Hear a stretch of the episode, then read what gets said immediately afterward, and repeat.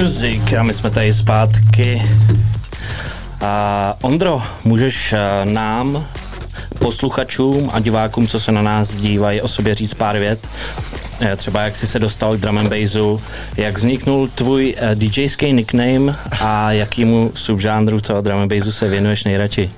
Ty jo, tak to je otázek docela dost na, na začátek, ale tak uh, zkusím to vzít po pořadě. Tak uh, pár vět o sobě, no. Uh, pocházím původně z Havířova, Praze v podstatě žiju 8 let a rozhodl jsem se, že vlastně pojedu do Prahy a začnu tady nějaký nový život.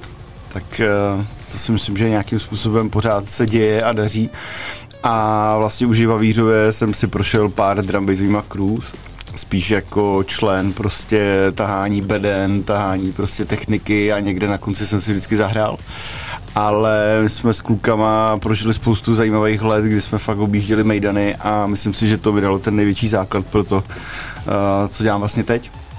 A to je vlastně drum bass everyday, každý den, už skoro sedm vlastně let, protože po nějaký době, co jsem dělal v Praze za barem, tak uh, jsem využil jednoho inzerátu na, pro jeden známý festival a ten inzerát vyšel a od té doby vlastně pracuji v Ledidrolu. No a za ty roky to nějakým způsobem postupovalo a z nějakého asistenta marketingu dnes pracuji jako marketingový ředitel, vlastně už nejenom Ledidrolu, ale firmy Beatworks, která vlastně tyhle eventy pořádá a dělá a na starosti jako projekták mám vlastně všechny brand, nebo všechny eventy pod brandem Ledidrol jako takový. Takže to je teď nějak to, co dělám aktuálně a co poslouchám, co dělám, no tak eh, já poslouchám, vždycky, když se mě někdo zeptá, ty už nehraješ neurofunk, jako jsi zakladatel neurofunk, byl nevrdá, jak je to možný? Uh... Vždycky na to odpovídám, hele, já lidi hraju celý život drum bass a hraju ho i teď a hraju drum bass, který mě baví, který se mi líbí a který prostě chci, aby lidi slyšeli ode mě to, co mám rád. Takže vlastně subžánry miluju skoro všechny, na každém něco. A vlastně nemám ani úplně teď vymezený subžánr, který bych ti řekl. Ale jako převádá tam pořád nějak jako deep a řekněme i ten tvrdý drum bass, ten mám rád. Hmm. A teď ještě teda poslední kousek si vynechala, to je ten nickname, tak si já můžeš vysvětlit, kde jste tohle vzal. Já na to hrozně nerad odpovídám, protože si samozřejmě spousta lidí ze mě dělá stále srandu, že jsem se vlastně dřív jmenoval Mr. Happy.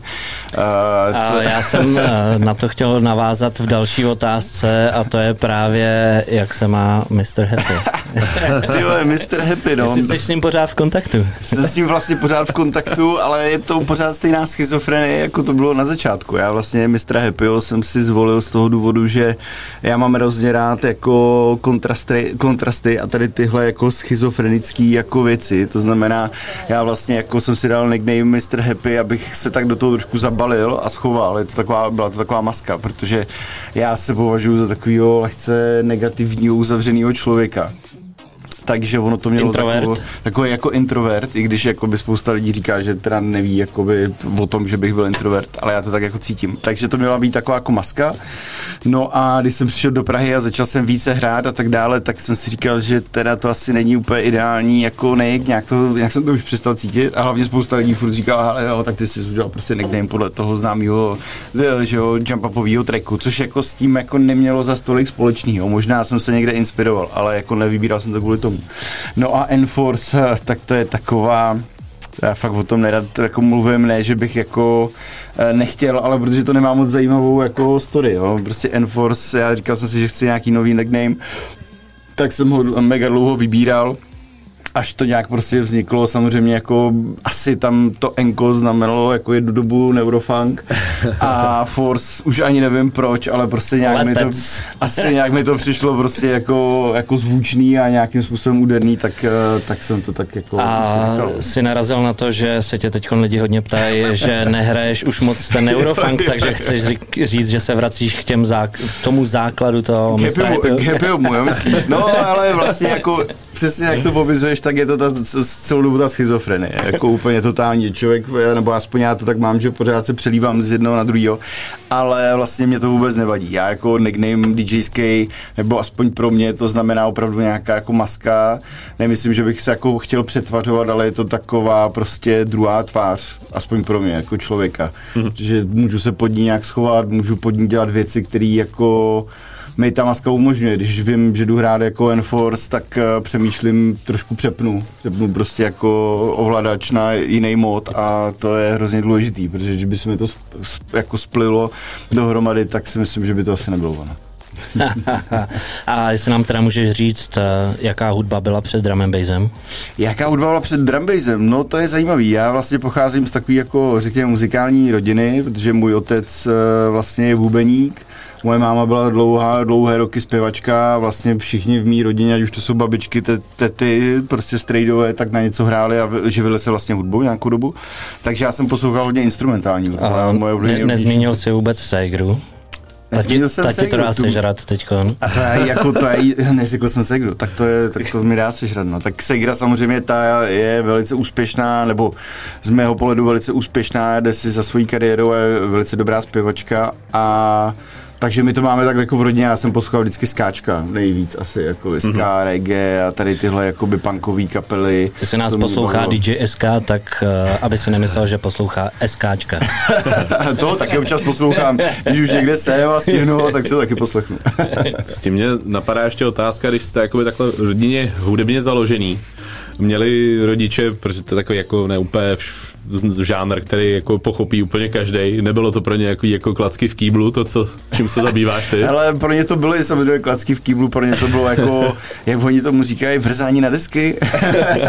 jo, protože pro ně jako DJ ještě jako když to nevezmu toho diskotékového DJ, tak je to DJ, který jako hip-hopu jako skryčuje, yes.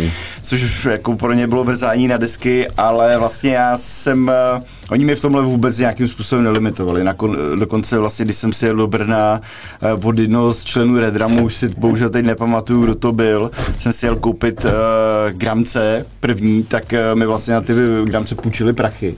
Takže v, v tomhle tom byli jako hodní a nechali, nechali mě Byly to aspoň nějaký řemín řemínkáče pořádný. Byly to techniksy normálně. Jako, tak já měl původně nějaký Gemini řemínkáče, že jo, a to bylo popůjčený, ale potom jsem si řekl, tak dobrý, tak jako baví mě to, nechodím do školy, prostě zůstávám doma, že jo, za školu a kupuju si uh, desky z chemiku, z Chemical Records. A tak to věděli asi, rodiče? To nevěděli rodiče, já jsem měl vždycky vychytaný, že vždycky, když uh, samozřejmě já jsem odjížděl do, pra- do, do, školy dřív, než oni do práce, nebo to bylo tak na stejno, tak uh, buď oni, anebo já jsem odjížděl vždycky dřív, a když jsem věděl, že už odjeli do práce, tak jsem se vrátil domů, že jo což bylo většinou, že v tom týdnu, týdnu mi někdy přišly jako nový desky z chemiku, takže jsem si počkal na pošťačku, aby to neudělal na poštu, rozbalil jsem vinily a celý, celý dopoledne jsem hrál, potom jsem se vzal, jel jsem jako že do města a přijel jsem ze školy domů, až už že byli rodiče doma. A pak přišla taková ta klasická otázka, co bylo ve škole, Ondra? Jo, jo, co bylo ve škole, taková jako klasika. A, a po dvou letech taková ta, ta, otázka, jako kde se tady sakra vzali ty vinily a proč jich je tady 150? jo, jo, tak takhle tak nějak možná podobně to bylo. Naším dnešním hostem je Ondra Verba a alias DJ Enforce.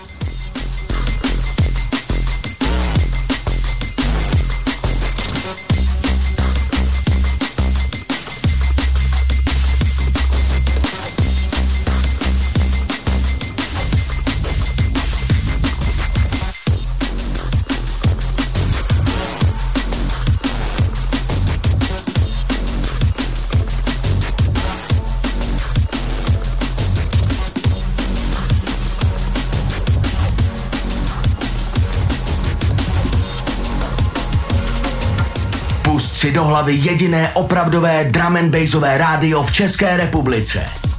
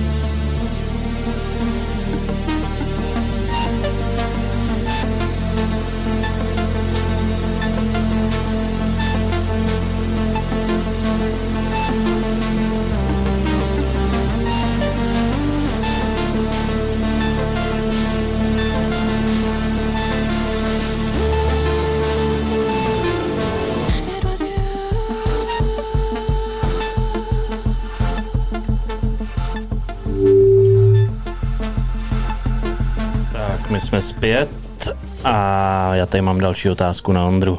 Pojď Ondro, mě. tvůj nejoblíbenější český producent a pak DJ. Ty český producent, no tak eh, eh, z těch českých producentů je to aktuálně asi možná Mev. Eh, Z toho důvodu, že znám jeho jako historii a Já myslel, že řekneš mámu. Vidíš, tak máma to snad neposlouchá dneska. Uh, protože Františka uh, znám už jako ještě z doby, kdy jako chodil prostě na Mejdany, sledoval ty, ty DJ, jak, jak to jako vlastně funguje. Potom vím, že spousta lidí z jeho okolí ho vlastně v podstatě trošku přemlouvala, nutila, aby se věnoval jako čistě produkci jako hudby a drum bassu, protože František se jako produkci věnuje, co vím, dlouho, ale uh, dělal spíš, řekněme, nějaký sound design a směřoval to na komerční projekty. Ale prostě ve chvíli, kdy fakt se rozhodl, že teda jde do drum bassu a tak dále, tak uh, šlape a mně se jako jeho hudba moc líbí. Jo, ale to já mám jakoby víc oblíbených producentů uh, vlastně jako takhle. Já vlastně nemám neoblíbenýho českého producenta, protože já fandím každému člověkovi, který se do toho vrhne a který prostě má ten čas, tu energii a chce něco dokázat. Takže za mě jako všichni producenti, ať jsou český, slovenský, kdokoliv, tak si zaslouží jako big up za to, že to dělají, protože sám jsem se zkoušel do toho zabořit a uh, u mě ty časové kapacity a řekněme už jako nějaká vůle u toho sedět jako byla mizivá. Takže já vlastně fakt big up všem a za mě František je takový ten eh, ten příklad toho jako českého producenta, který prostě jako na to má a myslím si, že pokud kluci budou jako dál pokračovat, jak pokračují celý fin, uh, Sinful Maze, tak uh, se dostanou prostě jako na minimálně evropskou světovou jako úroveň to, labelu jako takový. A nějaký český NDC nebo AMC?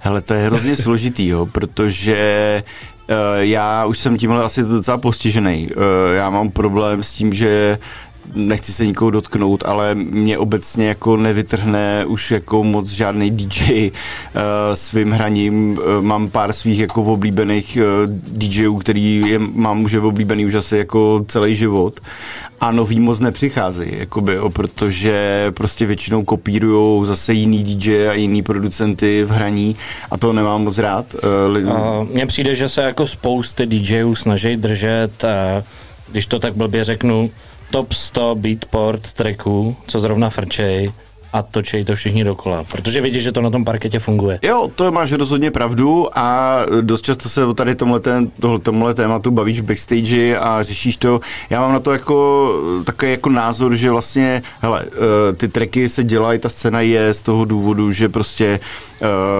prostě producenti produkují tracky a to, že DJové hrajou je vlastně hrozně dobře, protože kdyby nehráli, tak producenti nejsou známí, scéna nefunguje a tak dále.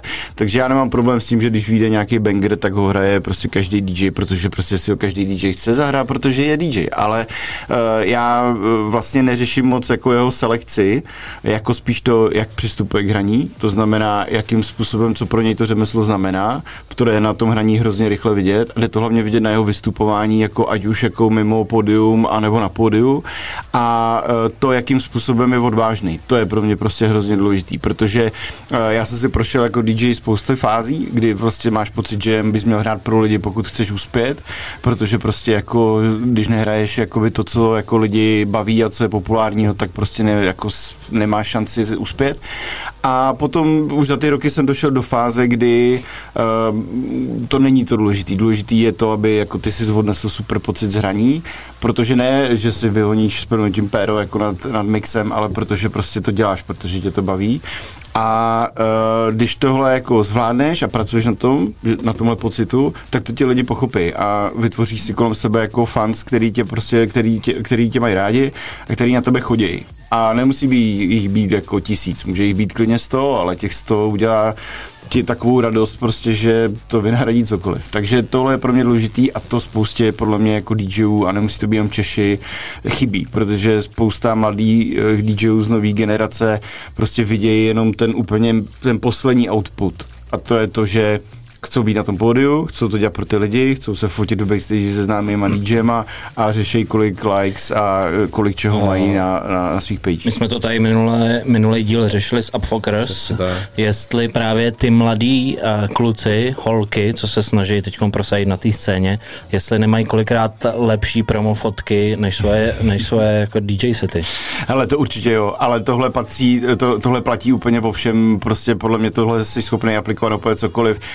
I na obyčejným biznisu, jako každý, kdo je nějaký podnikatel nebo pracuje sám na sobě, tak eh, jsou dva druhy. Jsou lidi, kteří prostě od nich ta myšlenka vychází zevnitř, prostě pracují na něčem kvůli, kvůli nějakému důvodu a to se časem, když to dělají dobře, eh, promění v něco jako dobrýho, v nějaký, nějakou značku nebo něco, co zaj, zajímá jakou, nějakou veřejnou eh, nějakou ve, skupinu prostě nebo veřejnost. A jsou lidi, kteří to dělají až z toho posledního důvodu. A to, že vidějí ten konec, ale začínají od toho konce. A proto si myslím, že vždycky nakonec eh, ti, ti DJs, kteří to berou od toho konce, tak buď se na to vykašlou, anebo prostě je ta scéna úplně nebere. Můžou je brát i jejich fans a to je v pořádku, protože vlastně každý má svoji cílovku, když si ji umí najít a umí si ji udržet. A to je v pořádku. Jaká je tvoje cílovka? Moje cílovka, moje cílovka, za prvý jsou lidi, kteří mají rádi drum bass, jako za každou cenu, který uh, poslouchají tu hudbu i z nějakého jiného důvodu, než jenom z toho, že je to populární. A co je pro mě vždycky důležitý, a to už je takový nerdovský názor, teda zdravím Kanžaku, a všechny, všechny mý takový jako přátelé tohle, tohle typu, prostě uh, myslím si, že bys o tom něco měl vědět, když na to chodíš a baví se tím. A protože pro mě jako chodzení na Mejda není jenom to, že si lupnu, lupnu nějakou piluli a 8 hodin tancuju před bednama, ale jdu na ten Mejdan, protože vím, kdo tam hraje, vím, kdo to ten Mejdan dělá, vím, kde je a vím, co si z toho jako nejspíš asi chci odníst. A to prostě je pro mě důležitý. A chci si tohle sdílet se stejnými lidmi na tom Mejdanu. Takže tohle je moje K té cíl. pilulce se taky dostaneme postupem času. Honziku, chtěl jsi něco říct? Jo, jo, jo, já teda přeskočím zase, zase na jiný téma, protože tohle jsme tady podle mě sáhodlouze rozebírali i minule. Zeptám se z tvýho hraní, jaký je tvůj nějaký nejepičtější zážitek, co si jako pamatuješ dodnes, co jako vlastně na co rád vzpomínáš, nebo něco, co ti fakt vytrhlo z bod. Hele, když bych měl eh, to vzít obecně, tak je to v podstatě jakýkoliv hraní, který si potom se tu pamatuju. Což eh, je, eh, zní jako, že chodím jako hrát úplně vymlety, ale to není to, ale jsou hraní, kdy odehraješ tu hoďku a nenapojíš se na ty lidi, nenapojíš se na ten mejdán a po té hoďce já si fakt nepamatuju, co jsem hrál. Jo. A hmm. tyhle hraní úplně moc jako pro mě moc neznamená, i kromě toho, že mi někde cykne nějaká kase zahraní, nejsem pokrytec, klidně to řeknu, ale když bych měl vzít jako hraní, který jako mě baví, tak jsou to všechny, který si pamatuju, pamatuju si momenty, kdy jsem zahrál track, který, nebo mix, který jsem si myslel, že nikdo neocení a v, za, zafungoval, tak to je prostě pro mě husí kůži mám teď, tak to je prostě vždycky si z toho odnáším jako tenhle zážitek.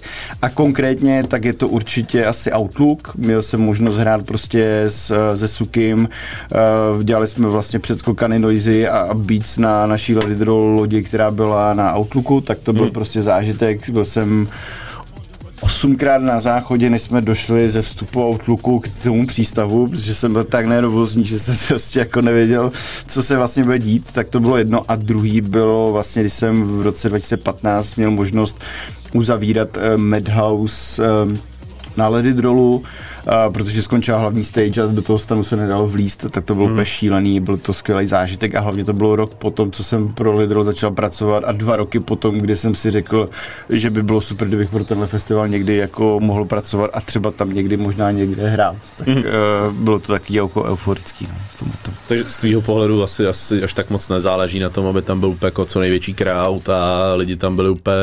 Hele, určitě to není o crowdu, je to, je to samozřejmě jako hrát pro pět tisíc lidí, tři tisíce, tisíc je skvělý, protože prostě ta energie, ta masa těch lidí hmm. je úplně neskutečná, to ti potvrdí úplně každý.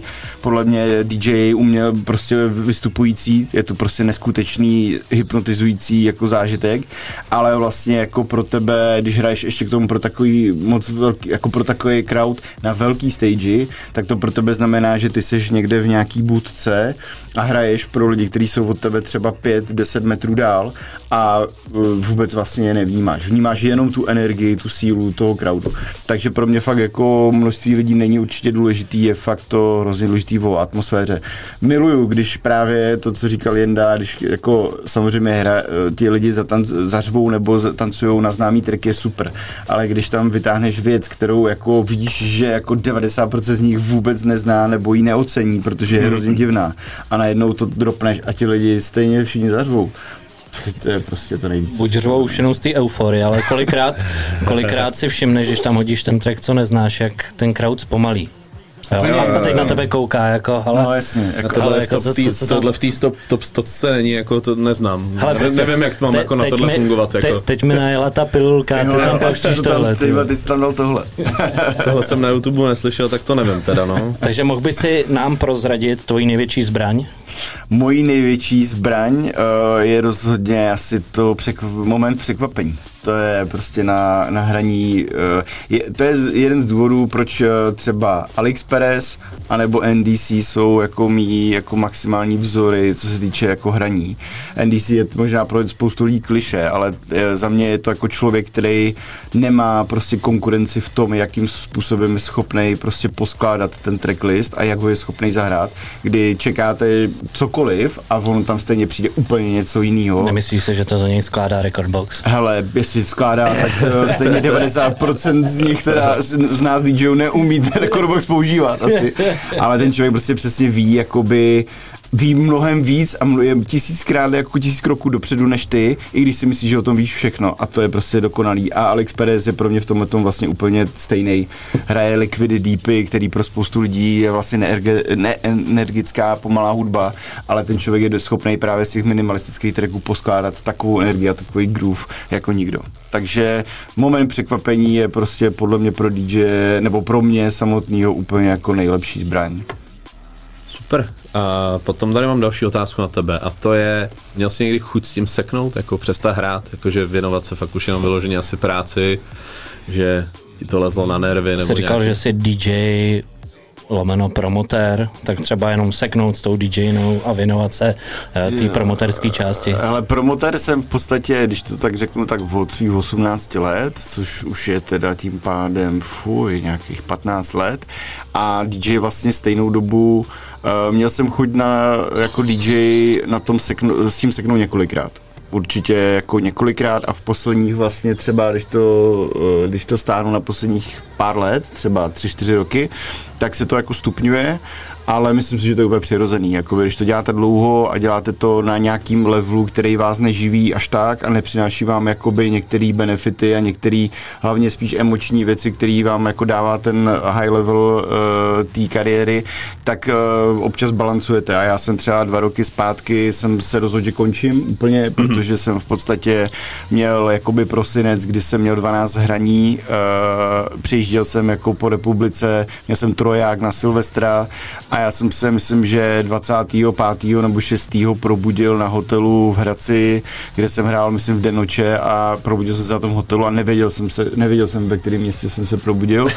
Měl, bylo mi hrozně špatně, měl jsem horečku, ležel vedle mě na, na pokoji Mazon a já jsem řekl, myslím, že Popelkovi jsem řekl, že tam nejdu, že nebudu hrát, že nemůžu, že prostě a on jako nechápal, vůbec nechápal, jako co tím myslím a já jako, že prostě nemůžu vstát z postele a jít jako se usmívat a hrát, bavit lidi. A předcházelo tomu něco? Uh, no předcházelo tomu v 8 hraní jakoby asi ve dvou týdnech, takže uh, a hlavně jakoby ten stres a tohle. Uvědomil jsem si, že vlastně jako jsem na nějakým 8. 9. hraní a řeším jenom, jestli jsem za to hraní dostal dostatek peněz a kolik jsem vlastně dohromady za ten měsíc jako vydělal a celý se mi to spojilo a řekl jsem si, tak jestli jenom počítám prachy a řeším jako v kolik hraní budu mít další měsíc a měl další prachy, tak to nemůžu dělat. Takže jsem zavolal Vladanovi, mýmu, mýmu Bukerovi, že jo, Týfovi a řekl jsem mu, hele, od nového roku maximálně dvě hraní měsíčně a vždycky, než mi potvrdíš booking, mi řekni, co to je za hraní, já se rozhodnu, ne, že bych měl nos nahoru, ale protože prostě jako mm, nechci, abych jezdil někam, kde promotor ze mě nebude nadšený a já z něj.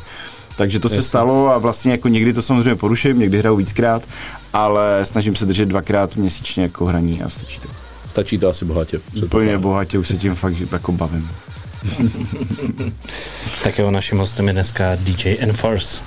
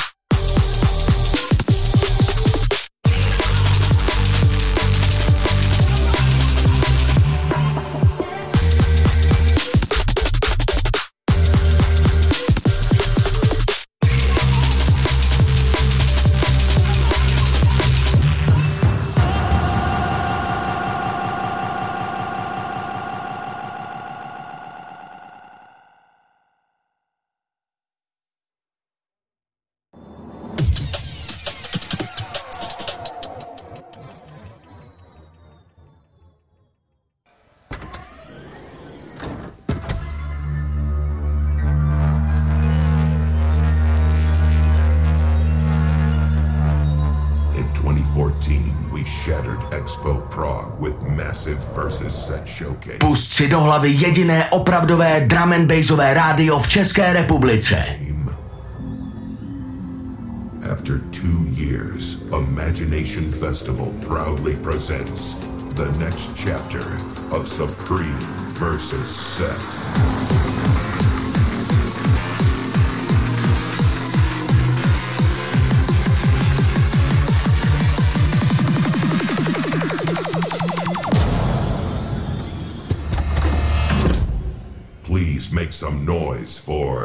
Mephjus, and Emperor.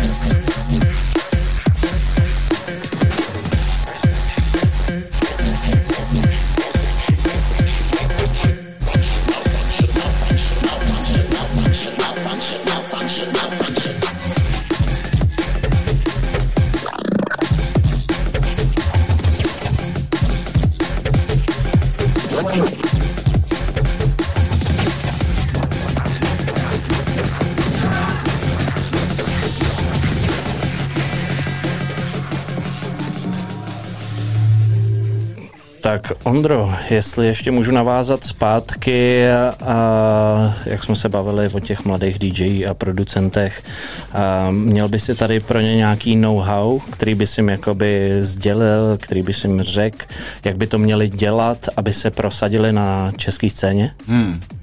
To je zajímavá a dobrá otázka. Uh, já to odpovím trošku jako oklikou. Já si myslím, že na to není úplně jako jasný know-how.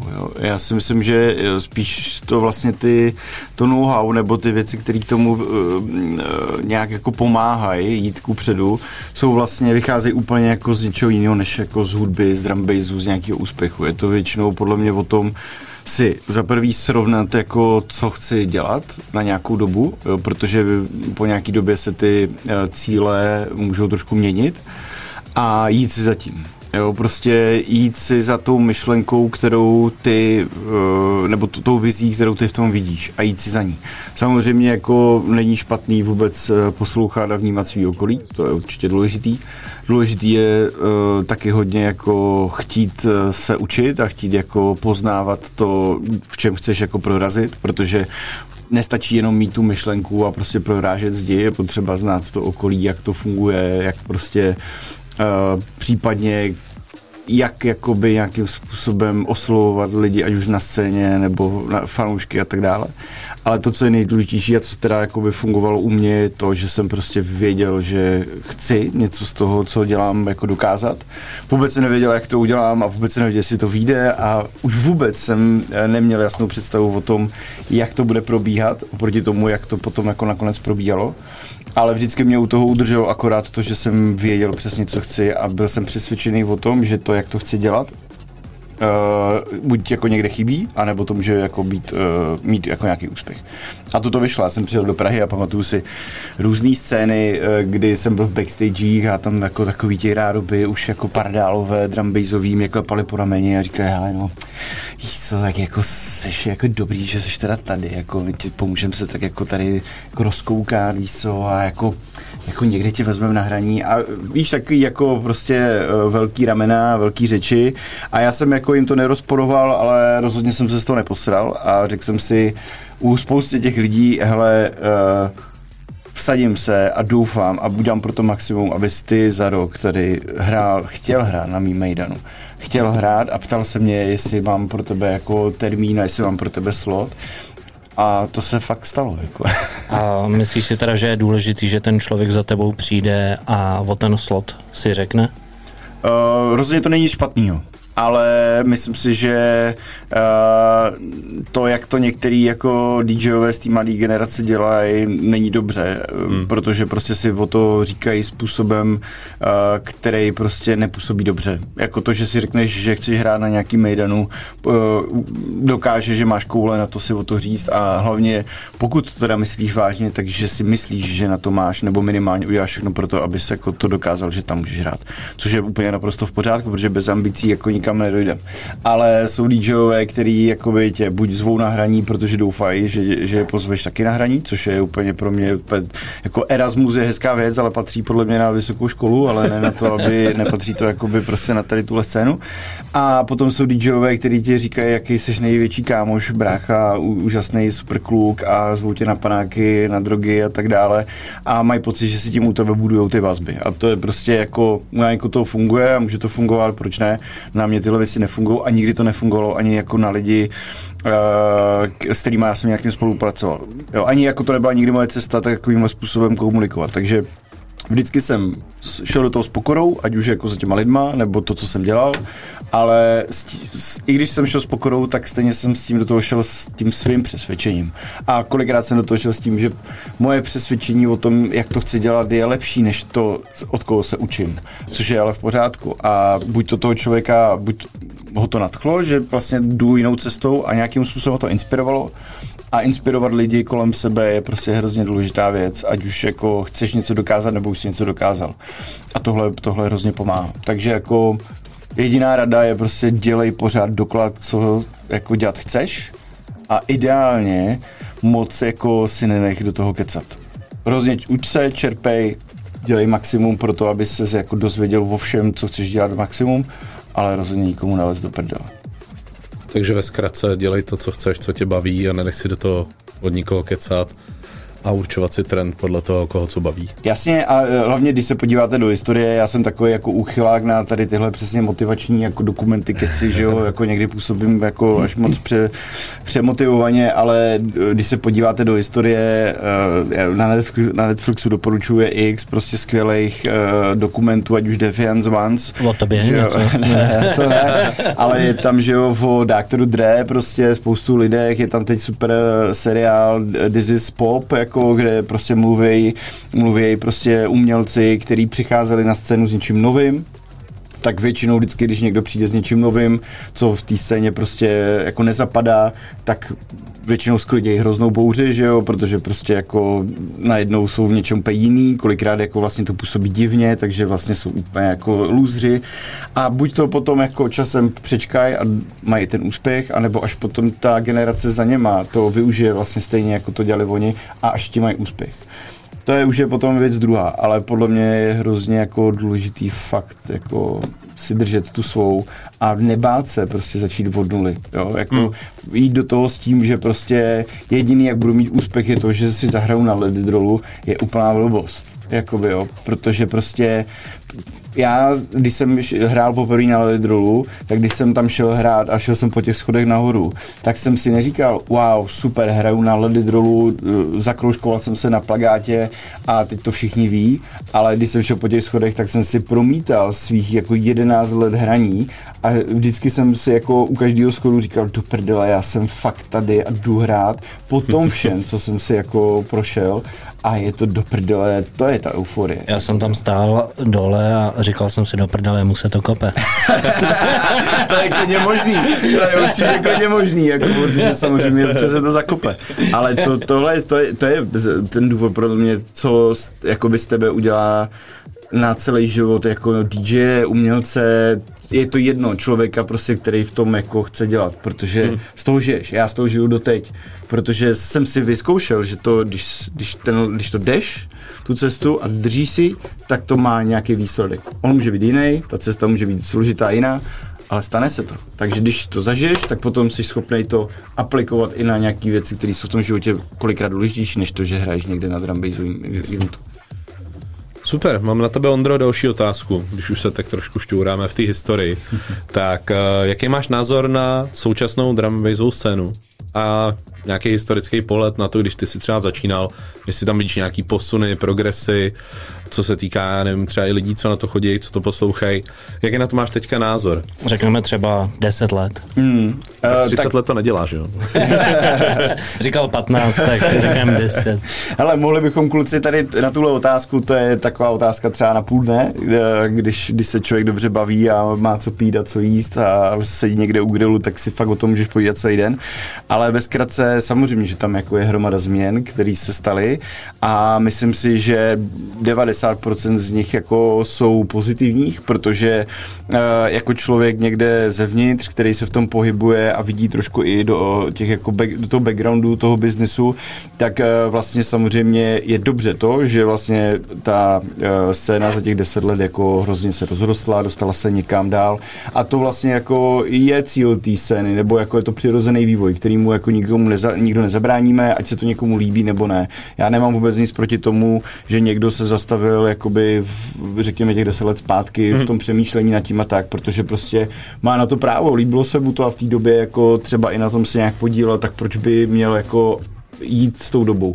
Ale rozhodně si nemyslím, že by měl ten člověk jako hejtit uh, tu novou generaci, protože on je vlastně, pokud se na tom nějak podílel, tak on je ten, kdo vlastně tu novou generaci vytvořil nebo se po, pomáhal jí vytvářet. Takže uh, to je stejný, jako když ti řeknou dneska starý lidi, že mladí nechodí volit a že nezdraví a tak dále. To je ale problém těch jako starších lidí, že tu novou generaci tohle nenaučili a neumějí, neumějí to teď. Jakoby. Takže za mě ten vývoj je hlavně, nebo ta, ten, ta, ty změny jsou hlavně v tom jako asi v tom pozitivním, jak je to velký, jakým způsobem jako se do, dají dokázat v drumbaseovém světě, jaký velký věci se dají dokázat, protože nejenom, není to jenom o hudbě, o, o trecích, který někdo jako vydává, nebo o DJ, který někde hrajou, ale je to i o tom, že jsou tady prostě festivaly, jsou tady subjekty, který přemýšlejí obecně nad jako kulturou a společenským jako vnímáním jako jinak a nacházejí nové cesty, ať už to je ekologie, ať už je je to prostě fakt opravdu i nějaká jako vývoj společnosti a tak, je tam spoustu věcí, které se jako uh, posunuly správným směrem přeju každému, aby zažil a byl do Amsterdamu na ADE, prostě na tenhle, na tenhle vlastně festival promotéřiny a prostě všech tady těchto lidí, kteří se na té scéně pohybují. Tam zjistíte, jakoby, jak vlastně ta scéna žije, jakoby, protože tam ti lidi žijou tou scénou, ne žijou tou hudbou, ale žijou tím, jak to roste, jak na tom pracují a to je hrozně úžasný. Jako, jo. Takže rozhodně ten progres je super. To, co je na tom jako negativní, je to, co si podle mě nese každý hudební styl nebo každá subkultura, to, že prostě najednou vzniká hromada jako divný hudby, vznikají subjekty, kteří to dělají jenom pro prachy, jsou lidi, jsou hajzlové, kteří vás podělají o prachy, nebo se nechovají fair, jsou křiví. Ale jo, jasně, tak tohle je prostě, ale součástí úplně všeho, co jako se někam vyvíjí. Jako, takže Ono asi jako zkráceně řečeno, že jo, čím víc lidí to nabalí, tak už je jenom taková jako statistika, že ne vždycky tam budou všichni bueno a bude to všechno Přesně. jako fajn, takže Přesně, přesně a hlavně se jako, prostě vyhnout nedá. eh, možná budete souhlasy, možná určitě prostě kultura je prostě živý organismus pro mě, já to, já vždycky jsem to takhle jako tomu, tomu uh, přikládal, je to prostě živý organismus, který žije, který nemůžete zastavit, který nemůžete škatulkovat, který nemůžete soudit, protože prostě jako žije a nějak se vyvíjí a prostě tak to je jako a je úžasný jako když máte možnost jako mít ten pohled jako široký a dívat se 10 let zpátky a dívat se 10 let do přítomnosti a dívat se 10 let dopředu. Tak když tohle jako můžete, když vám to hlava dovolí a máte tu možnost, tak jste jak v Disneylandu, protože prostě vy se tím bavíte, vidíte všechno, jakoby spojujou se vám věci, který se, která 10 let zpátky se něco stalo, tak si to spojíte s tím, co se děje v přítomnosti a ještě si umíte představit, co se může stát za těch 10 let, tak z toho máte prostě radost. Jo? Hmm. To je podle mě na tom to skvělý a já vlastně vůbec nemám uh, v podstatě nic extra negativního na tom vývoji. Jo, moje, můj osobní jako pohled, moje nějaký jako limity, vyhoření v rámci toho biznisu a toho, tak to je už jako věc druhá. Tam nějaký negativní věci jsou, ale ty souvisejí se mnou, ne s tou scénou.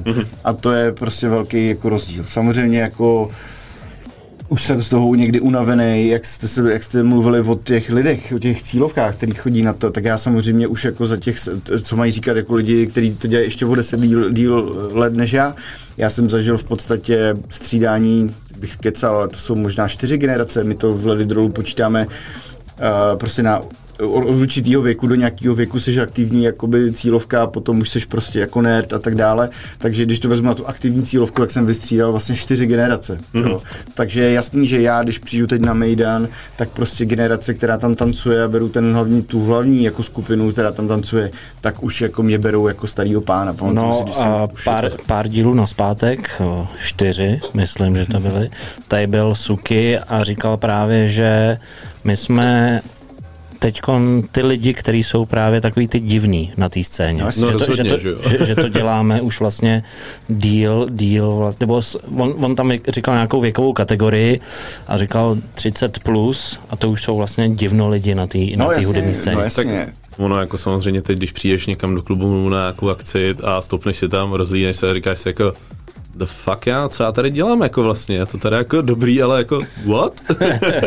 A to je ještě, to si vem, to je pohled, jako když přijdeš mezi ty lidi jako návštěvník. Tak to je jako ta jedna věc a řekneš si aspoň, OK, what the fuck, ale ti lidi tady se šli bavit a baví se tady dobrý. Ale když jsi potom v backstage a v rámci jako ještě českých backstage, to je, nebo nejenom českých, ale takových těch řekněme, menších písečků, tak eh, tam prostě si říkáš, tam stojíš a říkáš si úplně what the fuck, protože ti lidi, neznám. protože ti lidi jako za prvý jako třeba moc neznáš, ale za druhý ti lidi za tebou jdou a uh, chcou, aby jim jako během chvilky prostě přesně řekl to know-how, řekl jim jako cokoliv, prostě řekl jim názor na ně jako a tak dále. A ti lidi se, těch lidí se hrozně moc dotýká, když uh, řeknou, řek, jim řekneš, já vůbec nevím, jako jak ti mám říct, jak hraješ, protože já jsem tě neslyšel ještě hrát. Já tě Jo, vlastně a, neznám. A ti lidi, ti lidi vlastně jako z toho mají divný pocit a oni jako, já to chápu, oni jim chybí jako ten kontext toho, že uh, tam nejseš od toho, aby eh, jim na to řekl nějaký jako extra názor a šel do hloubky.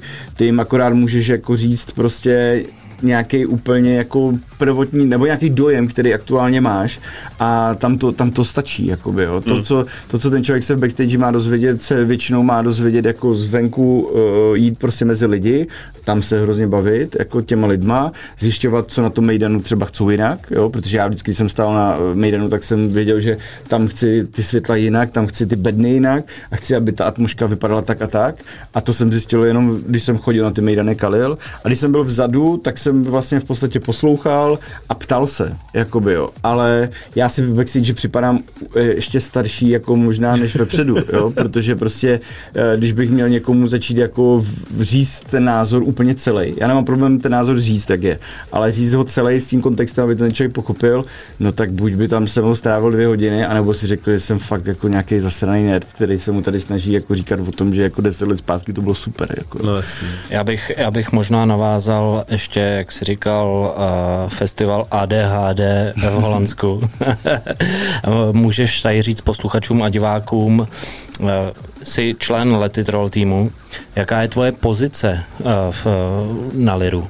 Čemu se vlastně věnuješ a co máš na starosti? Uh, tak v rámci, v rámci firmy, jako by Beatworks, která vlastně pořádá Lead Roll, pořádá třeba Imagination, pořádá Lockficity, Hospitality, všechny takové tyhle eventy, tak jsem marketingový ředitel. Uh, mám vlastně na starosti marketingový tým, uh, který se skládá z různých prostě specialistů, jakož jsou prostě lidi, kteří se věnují čistě jako PPC reklamám, grafici, content manažeři, kteří vytvářejí vlastně celý obsah pro 7-8 brandů zároveň a vlastně e, mým cílem je nějakým způsobem ten tým jako řídit, ale hlavně spíš jako udržovat ten tým v naprostý pohodě.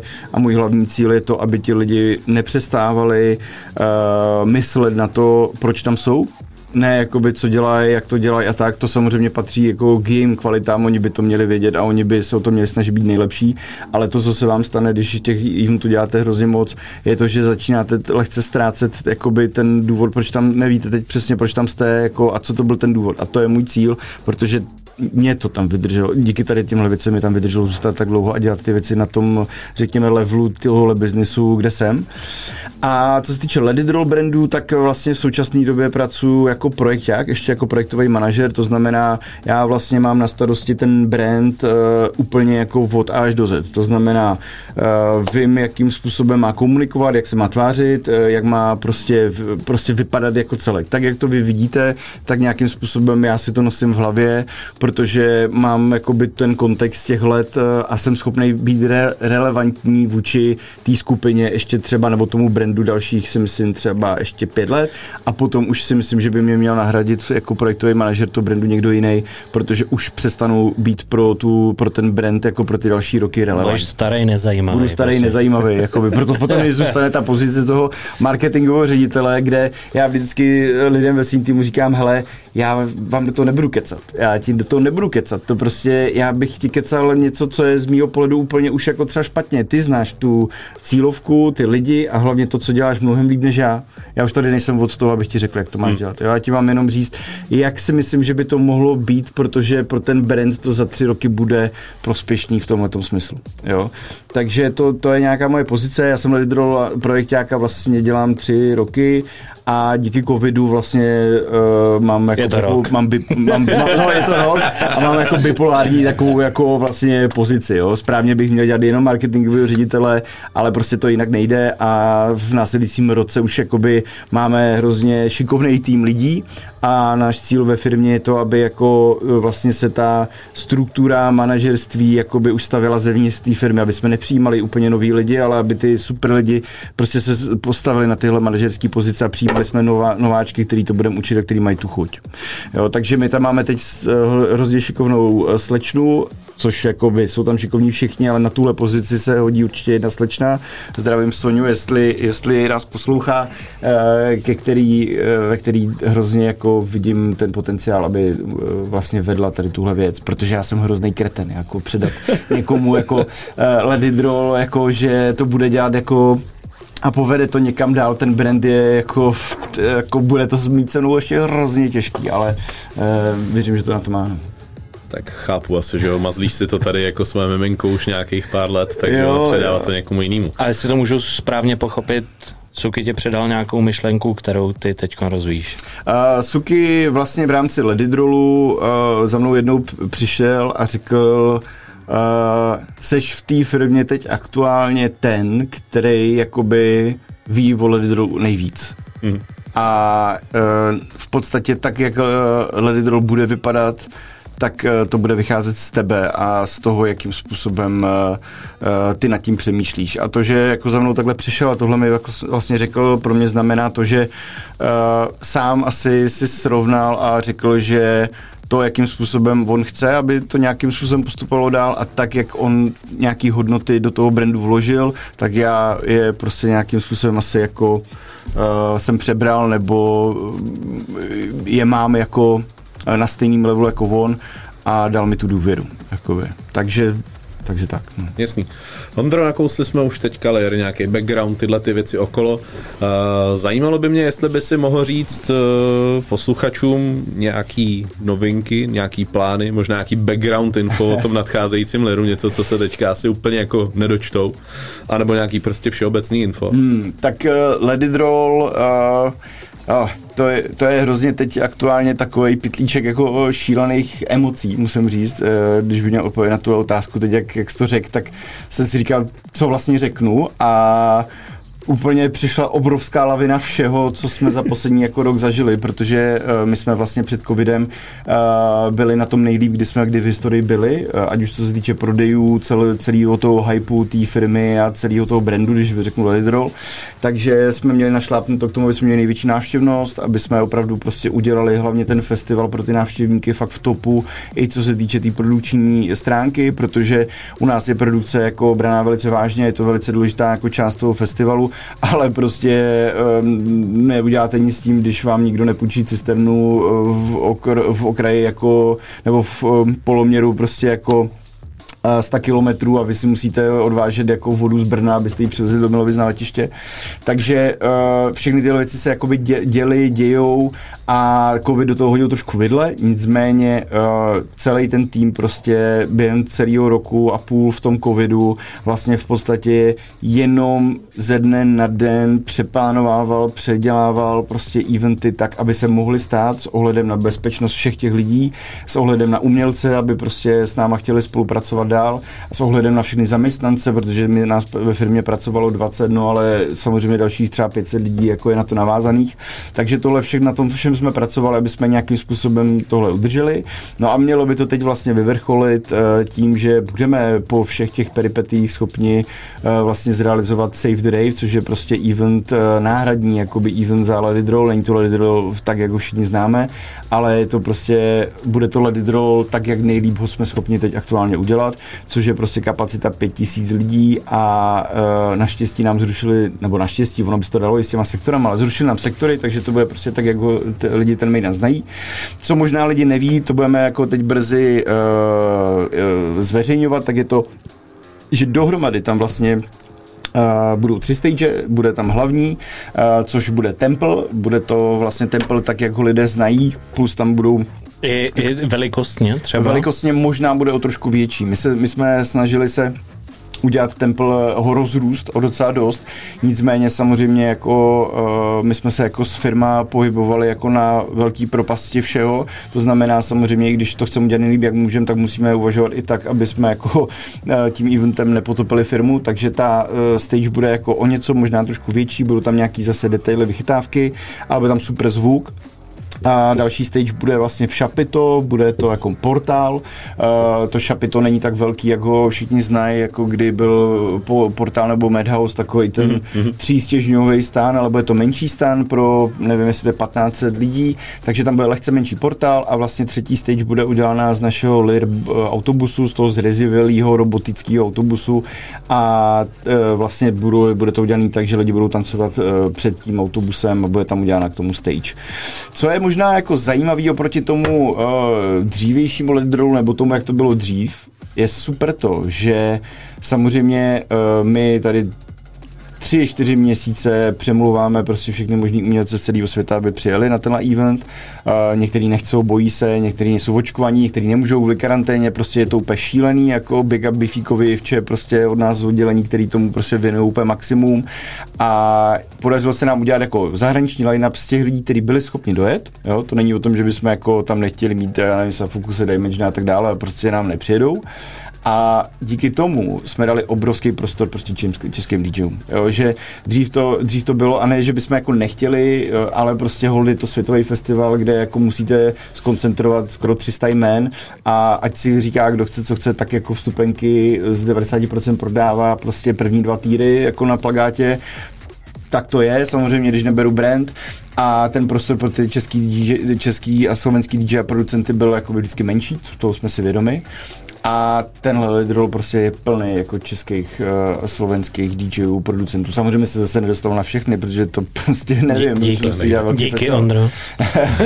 ale prostě se to, se to, takže v tomhle tom je to určitě super, že uh, je, my jsme totiž původně si mysleli, že tam přijede 5000 Čechů, že jo, jo, protože všichni z zahraničí na tom to vyprdí, mm. takže to bude fakt jako růst čes, če, český festival, teď máme ty prodeje pade na pade, jakoby zahraničím, takže i čeští DJs, producenti si budou moct zahrát jako ve super časy na dobrých stagech prostě pro zahraniční jako uh, crowdy, což si myslím, že je super, v tomhle tom je to určitě jiný. V čem je to dále jiný? No, hele, jsme jeden z eh, mála drumbizových festivalů ve střední Evropě, který se letos uskuteční. Jo. Takže to je určitě jako, si myslím, dost velká, velká speciální věc. V zahraničí vlastně drumbizový festival, festival byl v UK, protože v UK to teď se jí povolili, občas se někde něco objeví, ale jako festival tohle typu jsme vlastně jako jeden z mála. Posloucháte Different Show na dnbtv.cz. Naším dnešním hostem je Ondra Verba alias DJ Enforce.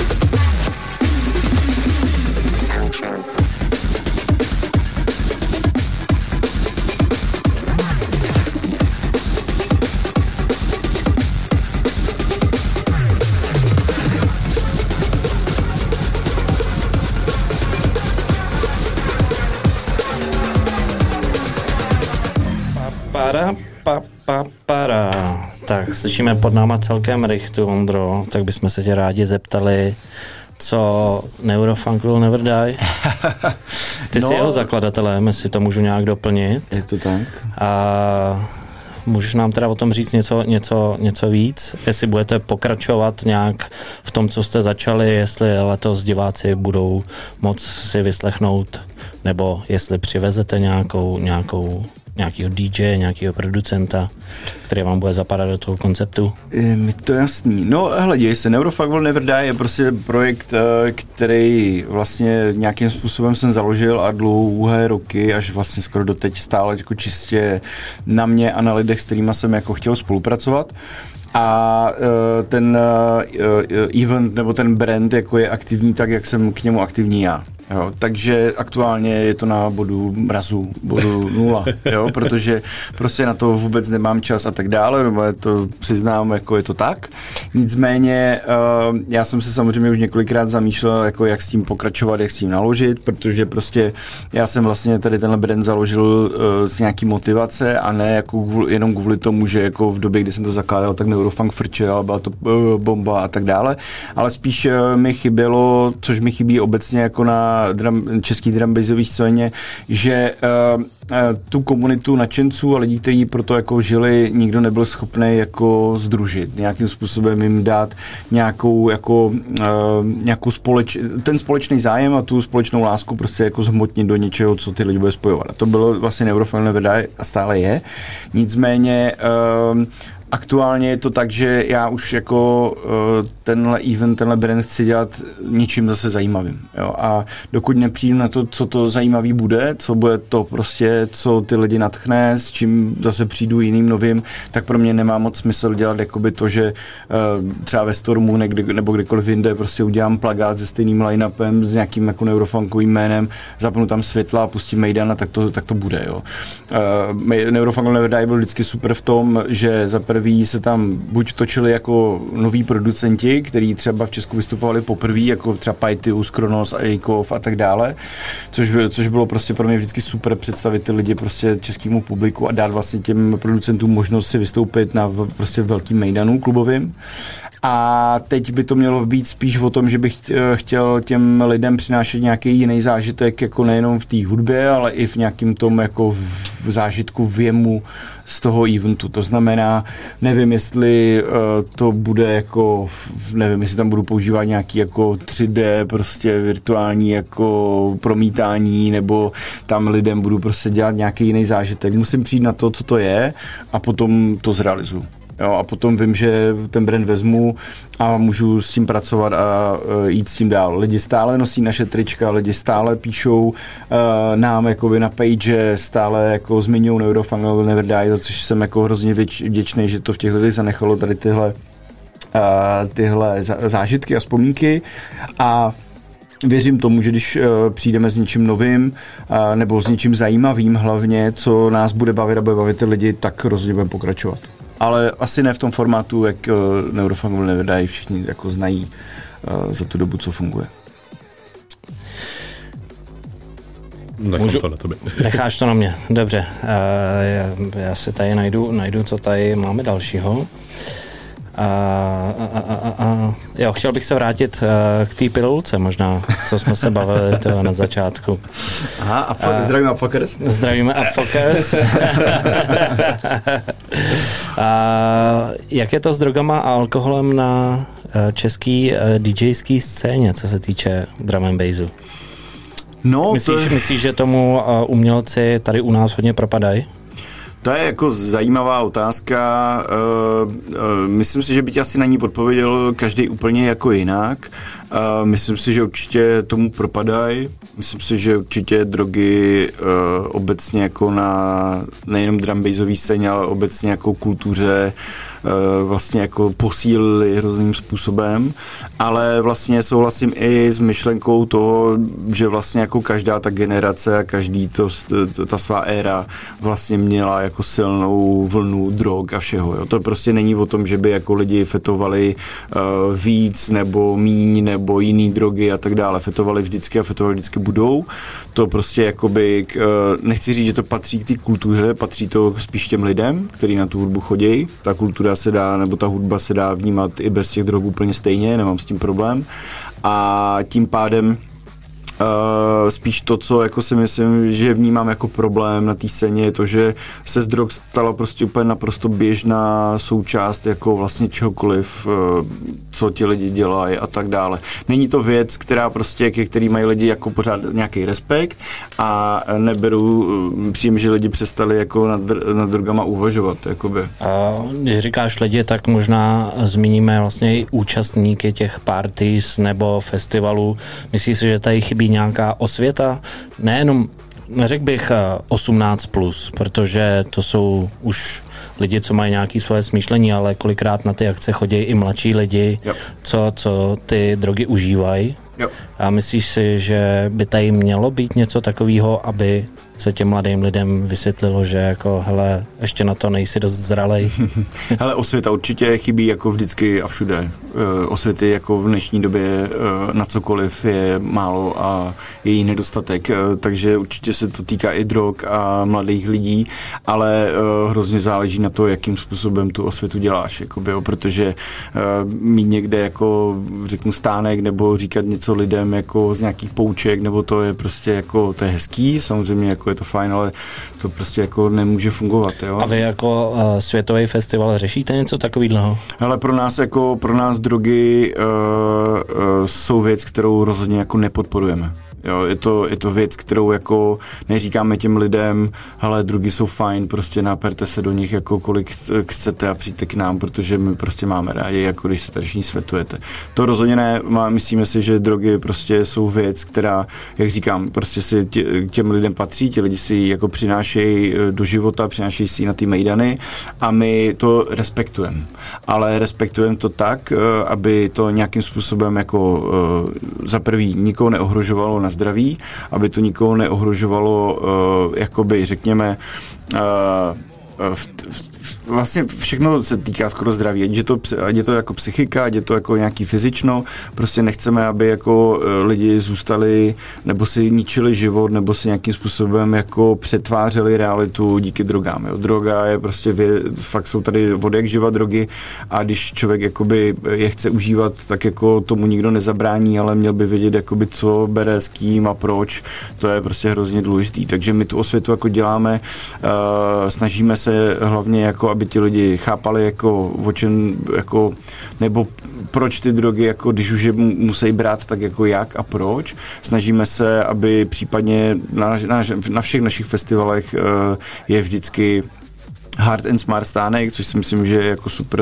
super služba pro lidi, kde když už teda někdo nějaký drogy bere a cítí se jako unavený, ale je v pohodě, tak si tam prostě může, Dostane kyslík. dost, může si odpočinout, dostane ovoce, prostě se tam dostaneš se do prostředí, který tě prostě jako při nějakým návalu jako můžou pomoct. A když seš jako moc a začneš ohrožovat sebe nebo lidi, no tak na tom mejdanu nemáš co dělat a tím pádem jako seš buď vyvedený, pokud jsi schopný se o sebe postarat, nebo si tě prostě odveze záchranka, když už nejsi schopný a uh, rozhodně jako mm, to řešíme, protože to je prostě jako zásadní problém. Ale uh, osvěta chybí všude, ale uh, já si myslím, že by lidi měli, má obecně si tahle generace potýká jako s krizí hodnot obecně a s, nějakou, s nějakým nedostatkem přirozených jako autorit. To je prostě zásadní problém, proč podle mě lidi potom berou drogy, proč dělají věci jako špatně, přemýšlejí nad něma špatně. Takže jako by ta osvěta rozhodně jako v oblasti drog jako je důležitá, ale obecně by měla přijít nějaká osvěta a nějaký znovu autority, který budou mluvit k těm lidem a budou je učit jako přemýšlet nad věcmi, které dělají a které chcou hlavně do budoucna dělat. A tohle, když, když, když dokážeme změnit nebo nějakým způsobem zlepšit, tak potom nebudeme ani za stolik muset řešit jako drogy v tom smyslu, jak je lidi užívají, protože už nad něma sami od začátku budou přemýšlet jako jinak, než si myslím, že se to děje. A teď bychom možná mohli otočit list. Jo, Ne. asi otočíme list, necháme už drum and bass, drum and bassem, lety trole, lety trolem a zeptám se tě, Ondro, mimo hraní, mimo práci, jak vypadá tvůj den, co jsou nějaký tvoje koníčky, když máš zrovna volno a co děláš takhle, když... A jestli mu to můžu ještě doplnit, ta Jonzika, jsme tě viděli jako i herce. tak možná jako je to i, i tvoje, tvoje jak si oddychnout. Je, je to tvůj koníček teďka nové. Ale já jsem, já... Ondra nám tady z, viditelně zrudnul na této otázce. ve mně se pořád jako to, co jsem řekl na začátku, mně, já jsem hrozně jako v určitých věcech takový jako bipolární, schizofrenik a mám taky dvě tváře. Já ve spoustě věcech jsem takový trošku autistický typ. Já mám rád svoje, svoji rutinu, mám rád jako věci, které znám a tak dále, vracím se k ním. Zároveň ale uh, sám rád sebe dostávám do, uh, uh, do situací, které mě jako vytrhávají ze stereotypu, z reality a hlavně z vlastní bubliny. To je pro mě prostě jako hrozně důležitý, abych mohl přemýšlet nad věcma a tak dále.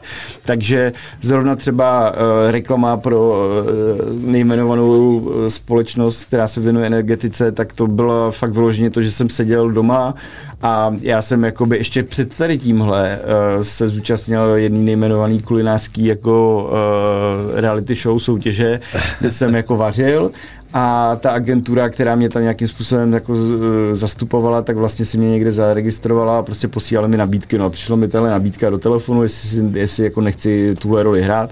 No, tak jsem jako chvilku přemýšlel, říkám, jo, ty jo, vlastně korona, nudím se tady prostě jako v vozovkách, nevím co novýho tak tohle bude prostě šílený, prostě do toho se zamotám. No a ono to jako vyšlo, samozřejmě ještě hoďku předtím, než jsem tam jel, tak říkám, do čeho se to ty vole jako umotal, ty vole, ty vůbec jako z nikdy nic nehrál, nejsi ani typ, který by šel takhle před kameru. No ale nakonec to jak vyšlo, byl to super zážitek. No a takhle vlastně to, to je to, co já dělám. Mám jako rutinu, to znamená, eh, hrozně rád chodím jako sportovat, miluji saunu, takže chodím saunovat. M- Se svojí snowbankou eh, vlastně se snažíme dost cestovat, milujeme cestování, milujeme jídlo, takže uh, to většinou nejradši spojujeme. Uh, zároveň prostě rád čtu, furt se chci něco dozvídat novýho, uh, takže to se, chodím mezi velice jako úzkou skupinu přátel, ale bavím se s přáteli, mám rád prostě lidi a takhle. Mhm. A samozřejmě nějakým způsobem jako poslouchám hudbu a Teď poslední dobou musím říct, že mě nějakým způsobem začalo bavit jako umění, eh, jako grafika, eh, ma- malíři a prostě tady tenhle, tenhle svět, jako vůbec se v něm nevyznám, neznám žádného jako malíře, autora novýho a tak dále, ale baví mě hrozně hledat v těchto věcech teď jako nějaký emoce a nějakou inspiraci, je to zajímavý, jako, takže, takže takhle, no, to, to jsou nějaký jako denní. Super, když jsme nakousli ten sport, rád sportuješ, protože z kvadra, co jsme tady měli minulý týden, úplně sportovně založená není, takže těma, s těma jsme si o tom moc pokecat nemohli.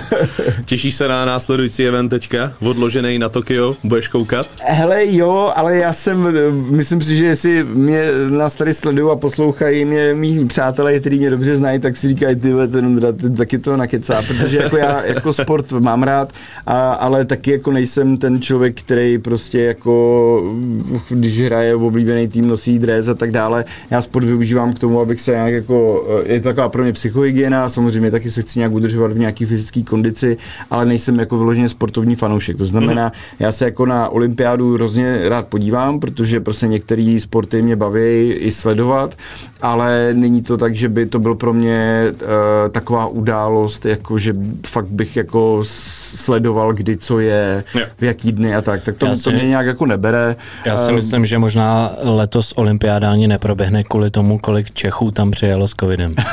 to je možný. Já jsem teď hlavně nějakým rádiu, myslím, že to bylo na uh, Express, na Express, Express to je, tak jsem poslouchal, že tam dokonce vymysleli Japonci postele, které jsou vyrobený jako z, kartonu. papí, z papírového kartonu a který mají uh, nosnost přesně tak na toho člověka, aby se tam nevešli na tu postel dva, aby tam nemohli spolu chrápat, jakoby, jo. Já jsem- Což je já docela jsem- masakr. Já jsem dokonce čet nějaký tweet, kdy, a teď už nevím, kdo to tam psal, že Česká olympiáda nebo Česká olympijská štafeta už proběhla v letadle. jo, tak tomu bych věřil. Jestli tam kulovalo jedno brčko, tak je to úplně jasný. Přesně tak. No, olympiáda ještě ani nezačala, už je to samý zajímavý info, no, což jsme si dneska tam oba dva taky početli. Jo, jenom pro, pro diváky zajímá informace, Polsko poslalo nějaký plavce na olympiádu a zjistilo se, že vlastně z 30 lidí 8 lidí nesplnilo ten limit, aby tam vůbec mohli být, takže oni tam přiletěli tam jim jako řekli, hele guys, ale jste to jako vlastně vůbec nedali, takže nemůžete Jo, jít plavat. A jako jsem se vžil do pocitu toho jako olympiodika, jako natěšený, ty to Jasně, trénuješ, jasně, že jo, protože jasně. víš, že se tam dostal. Ale A pak zároveň to je taková polská natura, prostě, ale, ale jedem a to prostě nějak dopadne, ale, ale jak to prostě bude. Teď ta pointa toho, co říká Honzik, je, že vlastně na Facebooku proběhne nějaký příspěvek. Jo, máš, tam nějaký, máš tam nějaký nadpis, že jo? Ty lidi si přečtou nadpis a rovnou pod to píšou komentáře.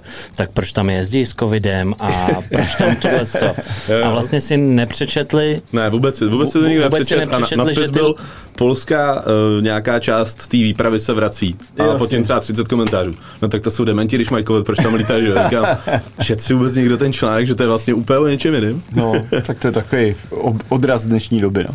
Super, tak já ještě mám poslední otázku, to bude úplně nejkratší, než začneme s tím tvým kesmixem. A chtěl bych se zeptat, ještě zpátky zase k tomu hraní, nějakou funny historku z backstage? Funny historku z backstage. Hele, tak to je taky taková vlastně odpověď by mohla být taková jako kliše, že vlastně 90% z toho není vůbec publikovatelný, což jako opravdu fakt tak To jako říká je. každej, že? To To říká úplně každý, jako a eh, to, co jako na tom je pravdy, je to, že to tak fakt jako je, ale kluci tam, víc, jako taky to znáte, a jako prostě fakt spousta věcí jako je nepublikovatelných, ať už kvůli tomu, že v tom hraju nějakou roli já, nebo lidi, kte- kterým bych to nerad jako přál jim to jako, aby to se to někdo dozvěděl. Nicméně zajímavý, no tak jako to, co říkám jako dost často vždycky eh, je obecně MC Kopas, jako MC Kopa v backstage je prostě teď, teď naštěstí Marvin už jako posledních pár let snad dokonce myslím jako nepije, nechci kecat. a nevím, nešňupe. A Nepij, nešňupe, nepije ale- takových dobrých pět let. No jo, ale, Vím ale přesně, kdy naposledy se opil. No, Na ale jako, narozeninách. To bych možná mohl navázat na tu uh, uh, funny backstage, uh, kdy jsem se s ním nějak objevil na záchodě a on nám tam upad. Jo, no, ale to je, já mám s Marvinem vlastně dvě takový, dva takový flashbacky, jeden je ještě, když jsem opravdu byl mladý kluk a vlastně uh, my jsme uh, měli možnost občas hrát na Dukle, to je vlastně kousek od Havířova, to je takový bývalý kulturák jako u dolu, tam se dělali fakt obrovský mejdany, dělal uh, to Bass Detonation, tak tam hrál s Afroditem a tam si pamatuju, že během hraní, co on MCoval, tak prostě se mu chtělo hrozně na záchod a nebylo tam prostě kde, protože by musel v tu chvíli odejít a on byl v takovým hypeu, že si ten mikrofon vzal, šel za, za obrovskou oponu, která tam byla a prostě během toho, co hypil, tak prostě čural. Jako, tak jsme fakt nechápali, že během toho, co fakt jako čural, tak tam něco řval. A druhá věc byla vlastně na Ledy Drolu, to možná bylo tak 2.16, třeba 2.15, kdy si pamatuju, že jsem se s Marvinem eh, zdravil, když přijel, všechno v pohodě, klasika, to bude Mejdan, jo, ale tak jako v po... klasika, vždycky jak říkal, hele, jako jo, ale v klidu, dneska jako to nemám moc jako tohle, nechci kalit. No a Marvin prostě ho tak jako, že jo, spolknul v pátek Lady Droll, nebo ve čtvrtek a prostě slehla se po něm zem, že jo. A v sobotu jdu takhle po kempu, dopoledne a najednou prostě přiběhne skupinka nějakých mladých lidí Čechů a říká, hele, hele, hele, prosím tě, ty jsi z produkce, máš vysílačku? Říkám, jo, jo, co se děje? Ale no my tady máme prostě MC kopu, MCO kopu, jako, on nemá boty, neví vůbec, kde je, ptá se nás, kde je, my mu říkáme, že je v Česku na Lidru a on neví, kde je, mohli byste si ho odvízt, jako, což když už ne, s ním nechtěli kalit ani, tak to muselo být fakt jako šílený. tak eh, nám ho přivedli, že jo, Marvin prostě ty jeho velký oči takhle jako se točily, nevěděl vůbec, kde je, tak jsme přijel, přijel kamarád eh, na čtyřkolce na, no, s tím vozíčkem, nalož- naložili jsme na ten vozíček, že on si tam, tam tak jako vyseli ty nohy z toho vozíčku, dovezli jsme ho do backstage, tam jsme ho odvezli eh, na hotel a že teda jako poletí jiným letadlem, protože on prostě to nestihl. Nebyl nic. schopnej. Nebyl schopnej. Říkáme, dobrý, tak jako kopa pryč, že byla sobo- sobota odpoledne, pohodička, všechno pro- probíhá, přijel runner v 8 večer, Marvin, MC Kopa, vy- vykoupaný, načesaný, prostě přichystaný, hej guys, tak jsem zpátky, Mejdan. A všichni té backstage úplně jako, ty seš tady znovu, ty vole, ty jsi měl odjet, jako, ne, ne, ne, co je, co jako bylo špatně, a, on prostě si vůbec, Nevěděl. nepama- vůbec si nepamatoval to, jako, co se stalo. Takže eh, to je jako jedna z takových těch publikovatelnějších věcí, jako eh, je tam prostě to. Je to publikovatelný, protože nás neposlouchá. Spoustu věcí, Přesně tak. jako, no.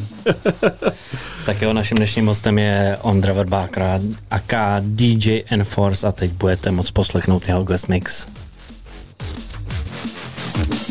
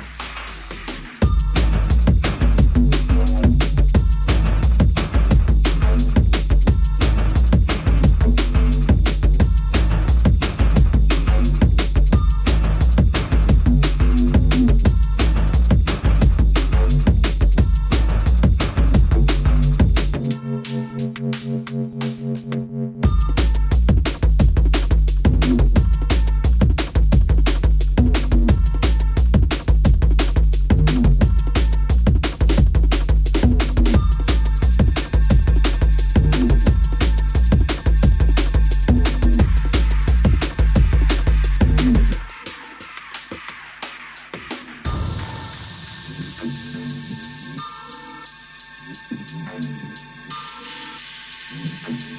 you.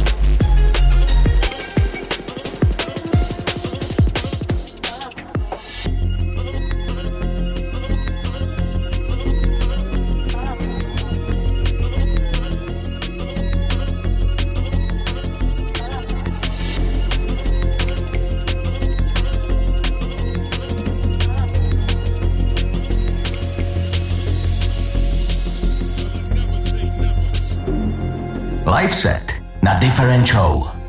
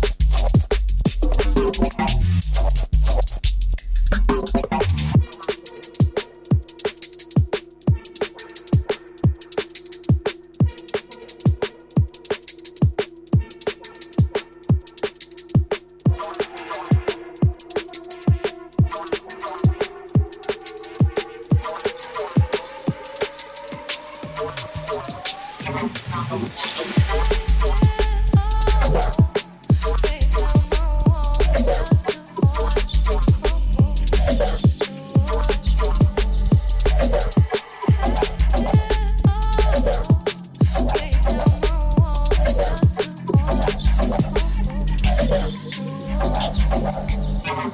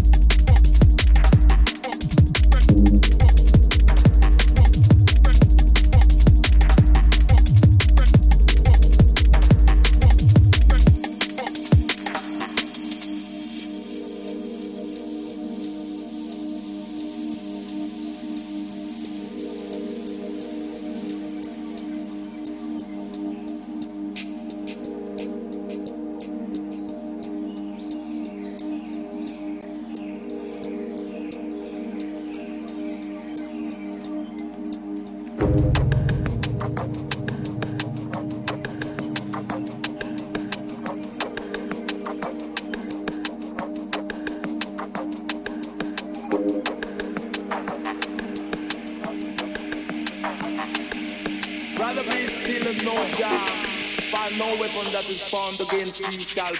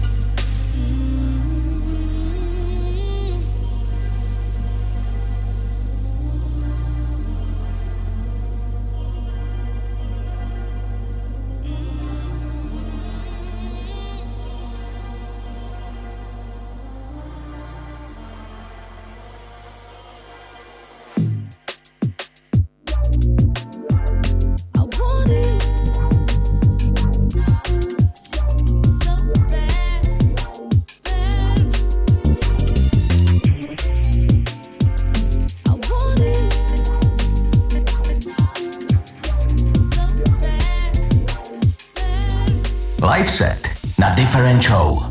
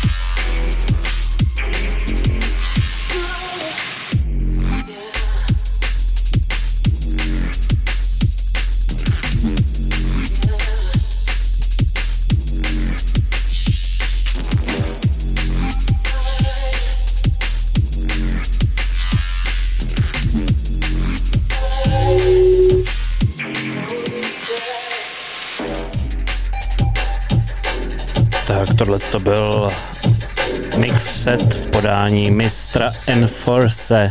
Moc krát ti děkujeme Ondro a příští středu se budeme těšit Different Show na dnbtv.cz.